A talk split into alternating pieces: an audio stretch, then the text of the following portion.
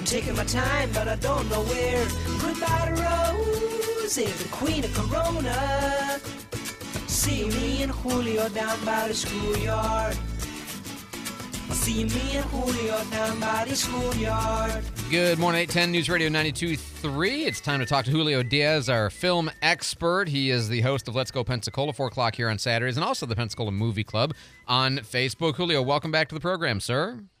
Hey, good morning, Andrew. Good to have you. Scream 83. No, Scream 6 is what you guys watched last night. And does it hold up? Yeah, there's there's not that many of them. There's only six. Uh, uh, you know, I know it's. I know some of these horror slasher series seem to go on forever and ever, but there's there are far fewer of these than there are, uh, you know, Friday the Thirteenth, let's say, for example.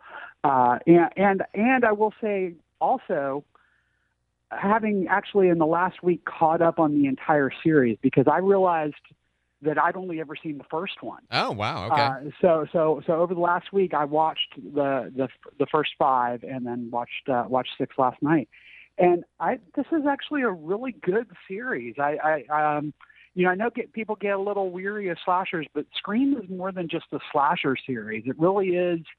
Every one is a very different who done it.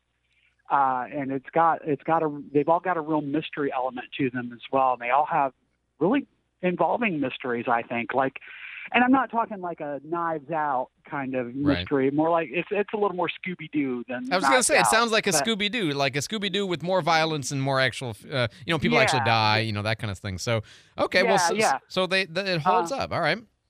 Yeah, no, uh, and actually, you know, I'm not the only one saying this. The reviews are very good too. It's running about 80% on Rotten Tomatoes. Oh, that is high. It's a it's a really solid film with a good cast. You know, you got uh, you've got a couple of characters from the the distant past, including Courteney Cox, who's been in every single one of them.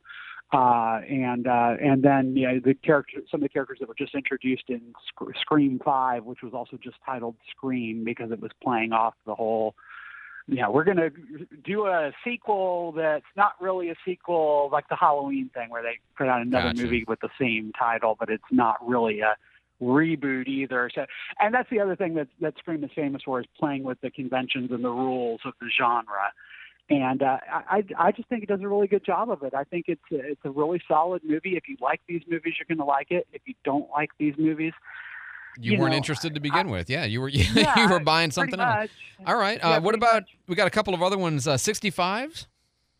65 uh this looks like it's a lot of fun but apparently it's not it's uh adam uh, adam driver is a, a spaceship pilot that crash lands uh on a planet and he's carrying a, a crew of um people in some kind of cryogenic stasis or something like that and Brand Uh, new plot device. Go ahead.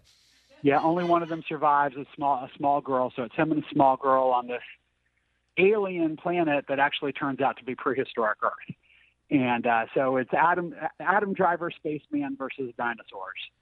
Okay. Uh, well, at least it's not which- apes in the Statue of Liberty, but you say it doesn't seem to get very good reviews. Well, it sounds lot of fun, but it's running about thirty percent on Rotten Ooh, Tomatoes. disappointing. So, yeah. All right. Champion is another one. What's this all about?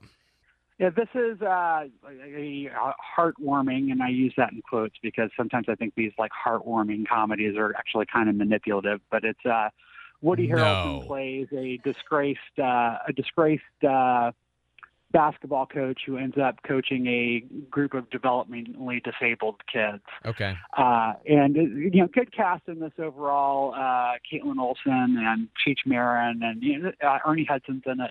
Good cast, but the reviews are kind of mediocre, running running right around the middle mark on Rotten Tomatoes. All right. Southern Gospel. As I'm assuming this is a Christian oriented, but you tell me. It, it is, uh, it, and there's been no reviews on this, but that's pretty typical of uh, you know faith-based films that are directed at a faith-based audience. So I, I'm not reading anything into that quality-wise. Uh, but there's also no name stars in this. So, Sure. So if you like the genre, you're going to like the film, and if that's not yeah. your genre, Well- then for, former rock star turns over a new leaf, becomes a preacher. It's almost like you know, and you know, saying this as a Christian that the uh, the the Christian movies are often sort of like the Hallmark movies. Like there's a certain kind of plot Yeah. design, you know, that always kind of is Yeah. present, and it's not a bad plot design. It's just a certain kind. Uh, Magic Flute, uh, last one for this week. What's this all about? Uh, so this is about a young man who is attending the the Mozart Academy and finds a secret portal into the world of Mozart's The Magic Flute, which is, Hmm. you know, of course, a famous opera, uh, famous fantasy story. Uh, the thing I find really interesting about this, uh, and the reviews are again kind of mediocre on this, so maybe it's not as interesting as it seemed, but the headmaster of this Mozart Institute is played by F. Murray Abraham, who of Oh. course won an Academy Award for playing Salieri in Amadeus. So, Yeah. uh, so I, you know, it's it's it's uh, him returning to the scene of the crime and then it's done.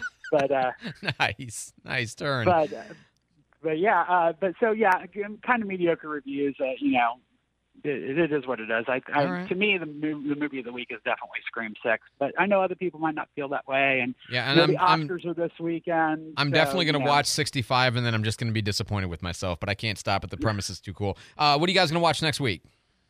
Uh, looking forward to Shazam: Fury of the Oh, Gods. I was a big fan of the first Shazam film, and I'm, I'm hoping that uh, they're able to maintain the the tone and the energy of that first movie. Uh, we'll see what happens because this is also one of the last films for DC under the old regime before uh, before James Gunn comes in and shakes things up. So I'm, I'm interested to see this. I hope a lot of other people are too. Uh, we'll be checking that out next week at AMC Pensacola 18.